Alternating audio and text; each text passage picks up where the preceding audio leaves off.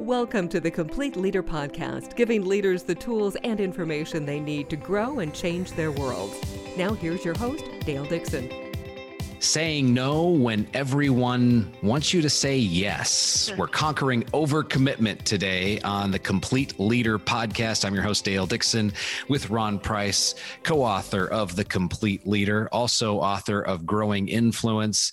Ron, great to be with you today. It's good to be with you, Dale. So, a quick recap on our during our last conversation, we talked about overcoming overwhelm. And uh, you gave us some great ways to start managing managing our time better. And we definitely recommend you go back listen to that podcast if you haven't done so already and start incorporating some of those things to start making your days more effective so to speak. And today we're diving into this idea of over commitment because when somebody asks us to do something, it's expected that we say yes, and we want to say yes because inherently we want people to like us and we want to please please people and all of those things and the psychology that goes into that. Ron, we we can talk about today, but um, let's give that quick recap of our episode of our most most recent episode for folks to catch them up to speed. Yeah, sort of the bullet point uh, summary is that we find a very, very high percentage of people who feel overwhelmed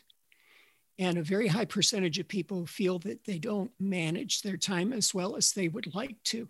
As a matter of fact, Dale, uh, the completeleader.org, our, our website with all of our resources, ha- received visits from uh, people living in 116 different countries in 2020.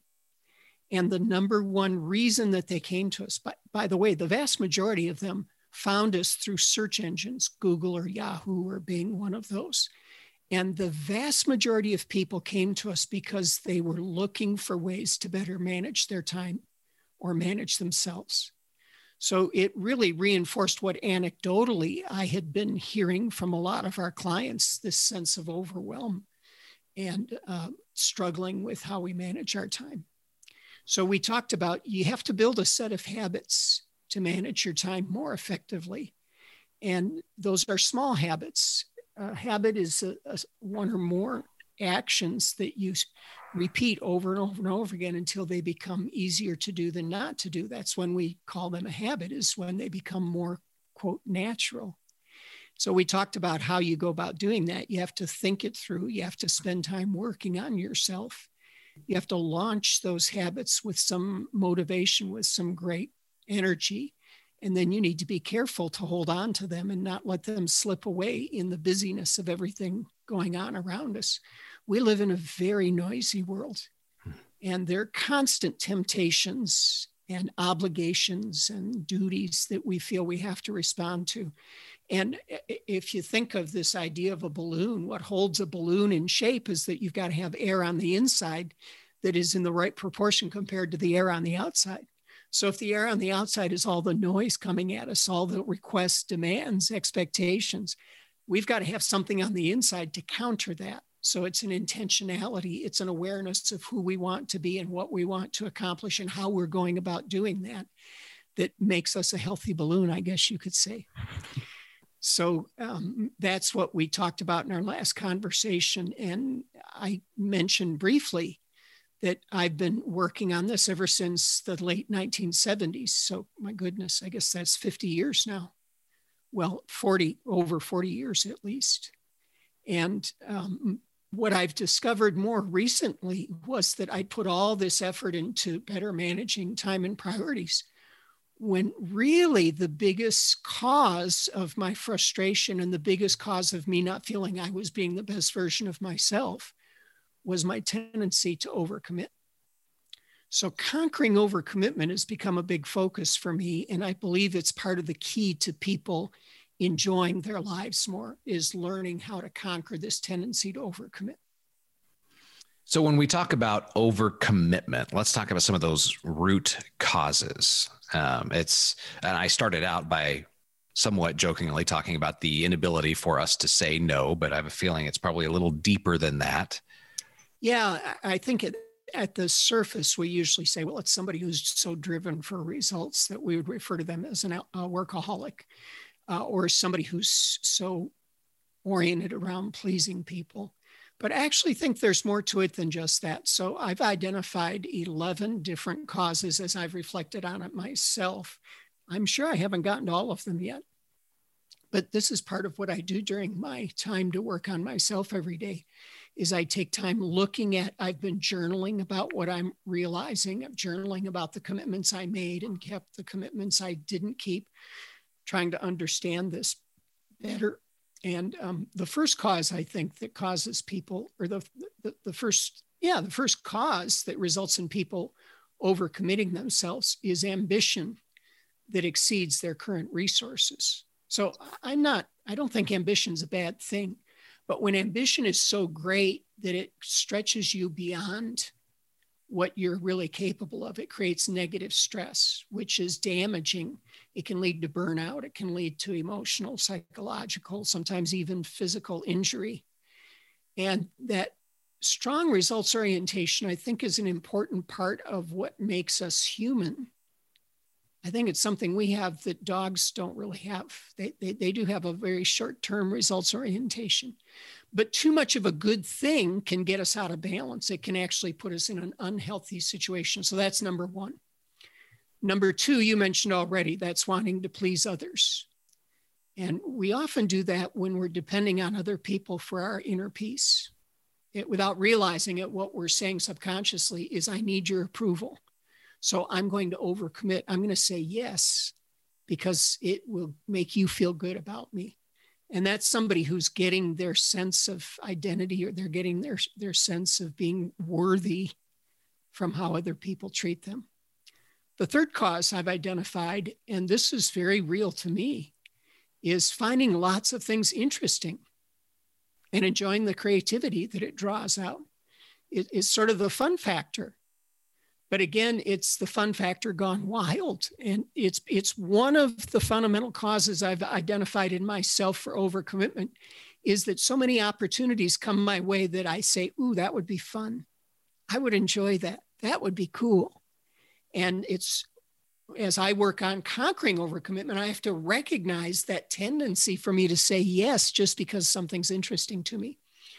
Reason number four, and this is another big one for me, is finding people interesting. So I, I, th- I genuinely think there was a time in my life and career where needing people's approval was really important to me. But I can see that that has faded now. It's not as important to me now. But what still is a great temptation for me is that I tend to see the potential in people and I get enthused about what they could be. And I often have blind spots around what might keep them from becoming that. And I have had this, I've had to really work on not being the solution for people. I've had to work hard at not I can't create their success. They have to create their success. I might be able to guide them along the way, mentor them some, but I can't be the one who's primarily responsible for them succeeding. So that's number four is finding people interesting and really being enraptured by their potential. Number five is a behavioral trait that we see in a lot of the assessments that we do. It's people who have a lot of optimism and trust as strong behavioral traits, but taken to an extreme, they end up with this can do attitude, which is sometimes unwise. We all think can do is, wow, that's a great thing to have. But anything that's good taken to an extreme can ha- cast a big shadow, can become a negative. So I see people who have this natural optimism and it gets them in trouble. And I'm one of those people. And it's one of the things I really appreciate about my wife because she's the opposite. And she will challenge my optimism in a way that helps me to govern myself a little bit better. Number six is my wife's problem with overcommitment, and that is perfectionism. Everything has to be so perfect that you end up creating a, a, a poor return on effort. Hmm. You put way too much effort in for the result that you get. So it's another behavioral trait taken to an extreme. Wanting to do things with excellence is a great thing, but for everything to be absolutely perfect, is a terrible way to live because you're going to end up not completing what you could have otherwise, end up in effect overcommitting. Number seven is motivations that are extreme. So you can see I'm talking about things inside of a person that cause them to overcommit. So there are a whole series of motivations that, if they're extreme enough, they cast a big shadow over the rest of our lives. So, once again, it's a good thing taken to an extreme. For instance, one motivation is people who like to get return on investment. They like to be able to measure results. That's great. But taken to an extreme, you end up overcommitting to things. Uh, one is the desire for knowledge. It's a wonderful motivation to have, but taken to an extreme, you ignore everything else in your pursuit of knowledge and you don't even take care of yourself. You're overcommitting yourself to your pursuit of knowledge. All, altogether, there are six different areas that we look at where people have motivations. And we want to understand is that motivation helpful? Is it overextended and therefore potentially harmful? Or is it lacking? Because it could be any of those three. Number eight is somebody lacking clarity around what they want to commit to. So, why would I want to commit to this project? Why would I want to commit to this person or to this team? So, we need to have clarity around why we're making commitments. And it can impact um, whether we're focused on doing the right things, strategy, or whether we're more focused on doing things right, which is more tactical. Number nine is the way that we approach our leadership. If we lead from a do for mindset, that I, t- I referred to that earlier. I want to help you succeed. So I'm going to keep jumping in and helping. And I end up doing your job and my job. And that ends up resulting in overcommitment. The opposite end of that is our 10th reason for overcommitment. That's what we call a do to mindset in leading. That's where I'm controlling everything. I'm telling you what to do, I'm micromanaging it. And because I'm not giving you the freedom to have some autonomy and go, I tell you what results we're looking for and what the parameters are, and then let you go. When I don't do that, when I overmanage it, I'm overcommitting myself once again. And then number 11 in my list is taking too narrow of an approach to life that puts us out of balance. So I'm only focused on being successful at work, or I'm only focused on being successful with my family, or I'm only focused on my golf game, or I'm only focused on working out. These are all good things. But when they're too narrow and we get all of our enjoyment from just one area, we have a tendency to overcommit to that area and it costs us in the other parts of our lives. So those are the 11 that I've identified. And for me, this has been really revelatory because for years I thought I just need to manage my time better. And I began to realize I actually manage my time pretty good. I've, I've spent decades working on it. And I, in fact, have built some really good habits, but I still overcommit. So what's going on? I had to look at why am I overcommitting? And I had people tell me, oh, Ron, it's because you want to make money. I said, no, nah, that really doesn't resonate with me. They said, it's because you want to please other people nah, that doesn't really resonate. It might have at one time. It doesn't resonate with me now. I began to realize there was something else at the bottom of it that I had to uncover before I was going to come up with a solution that was would last. I think in just about all of those examples, it is watching for the excess. Yeah, it really it's, is because overcommitment, by its very definition, is excess commitment. Yeah. Yep. So, in what areas of my life, and and I love this idea. In our last podcast, we talked about spending time every day on self improvement and reflecting on who I am and what am I doing. And this is the opportunity to look at what's happening in my life and where am I doing something in excess? Where am I taking a strength that I have and actually turning it into a weakness because I'm overdoing it? Yeah. And and as I said, that time to focus on you for me has ebbed and flowed over the years. But 2020 was a fantastic year for me with that. And I found that there are many days that two hours wasn't enough. Mm-hmm. I had to find more time in the day because I was so invigorated. And I, I would like to go into all the details of how I did it, but I've got such a rich uh, library of journaling and of the way I'm organizing my thinking, the way that I'm clarifying where my commitment should be. I've got such a rich experience there that it's given me tremendous energy and a tremendous sense of happiness and of strength for the work that I do each day. So let's uh, spend the remainder of this podcast talking about how we can overcome overcommitment. So I'm going to use something that I know you're familiar with, Dale. Our, our listeners might not all be familiar with, but Evans Zbaya and I co-authored a book together called The Innovator's Advantage. And we identify six different stages of creating value. And so I said, okay, how do I create value around managing my commitments?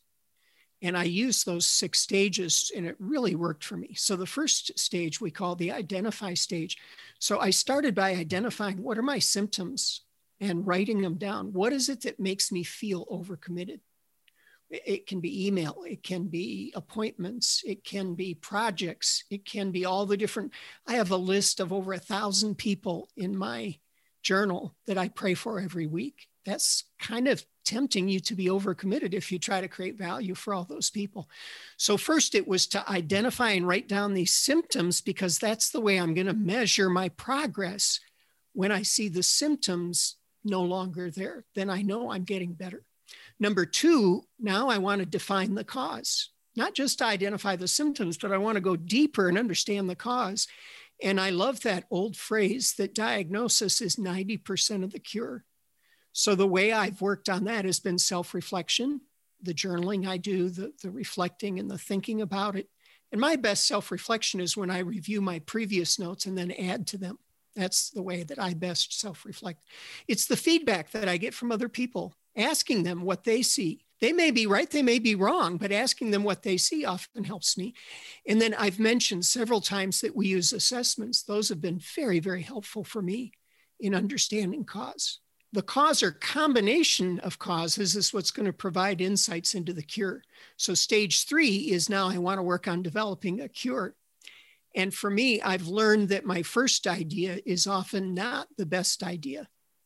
And so I want to develop potential solutions and take small steps. In innovation, we call this running experiments with new habits. So I want to try different things, see what's easy, what's hard. If I can do something that's easy versus something that's hard, I've now learned that I should opt for what's easy. There's no reason for us to make things more difficult than they already are. So I will develop these new habits and this new clarity by the, running these experiments. And I I started by thinking about what was most important to me and working my way down. So I used something that we talk about in the Complete Leader book called the ABCD method of prioritization. A are the things I'm going to work on or the experiments I'm going to run that are vital to my survival. What are the things I'm thinking about that I don't know if I survive if I don't do these things? B, what are the things that are important to my success? C, what are things that have limited importance? And D, what are things that aren't important or I don't know the importance? And once I've identified those different things I could do, I don't even pay attention to the C's and the D's. I put all my attention on the A's and the B's. And then I begin to work across all the dimensions of my life using that prioritization. So it starts with my own personal wholeness, and then it goes to my family, my work, my community. At least that's the way it should go. Sometimes I get it out of order, but that's where I start.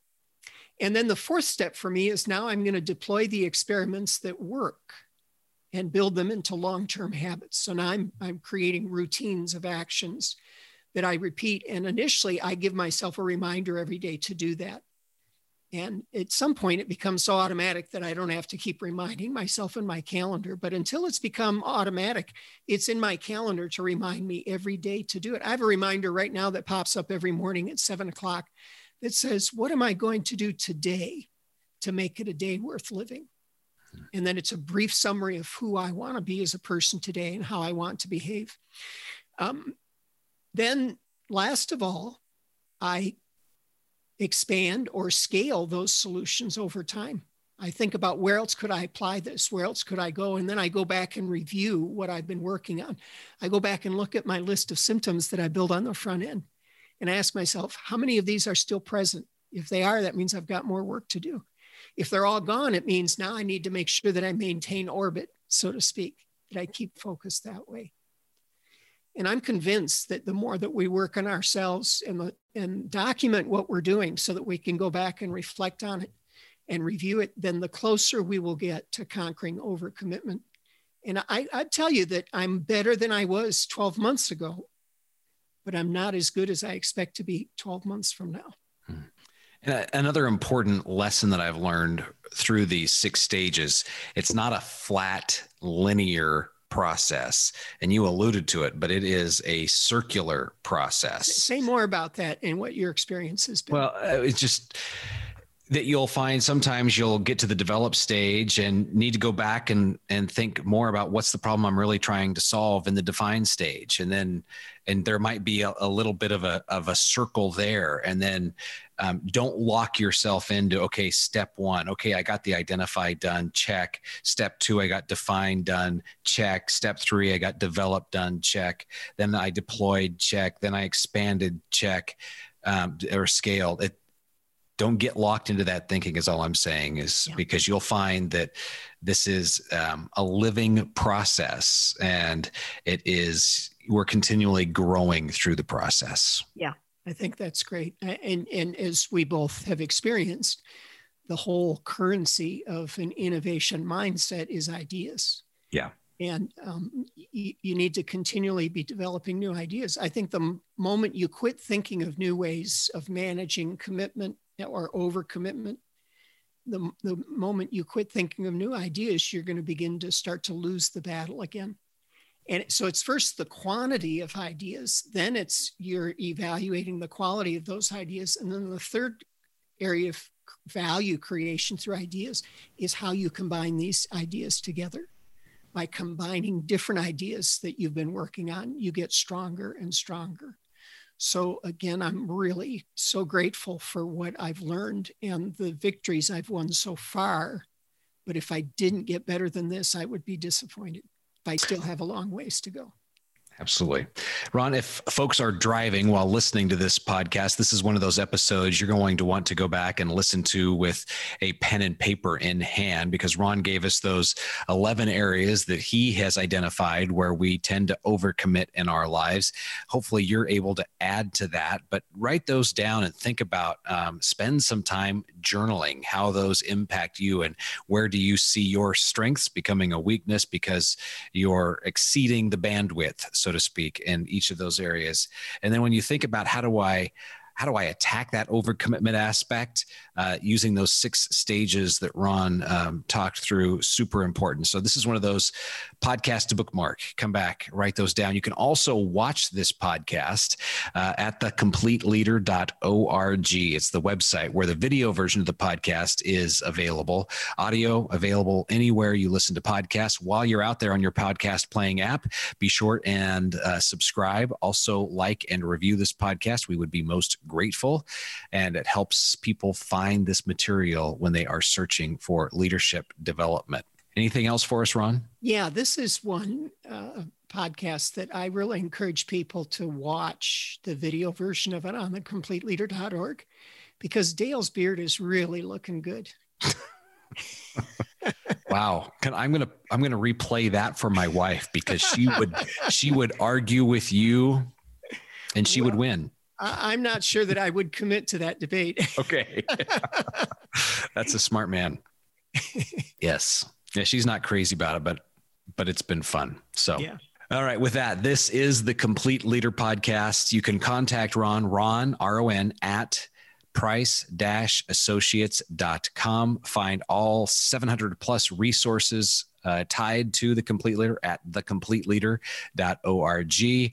Um, a lot of those resources include the videos and podcasts, uh, more than 100 so far is where we're at with the podcast count. And we will be with you again next week for another topic fresh from the complete leader. This is the complete leader podcast, everything you need to become a high performing leader. Thanks for listening to the Complete Leader Podcast. Find more online, thecompleteleader.org.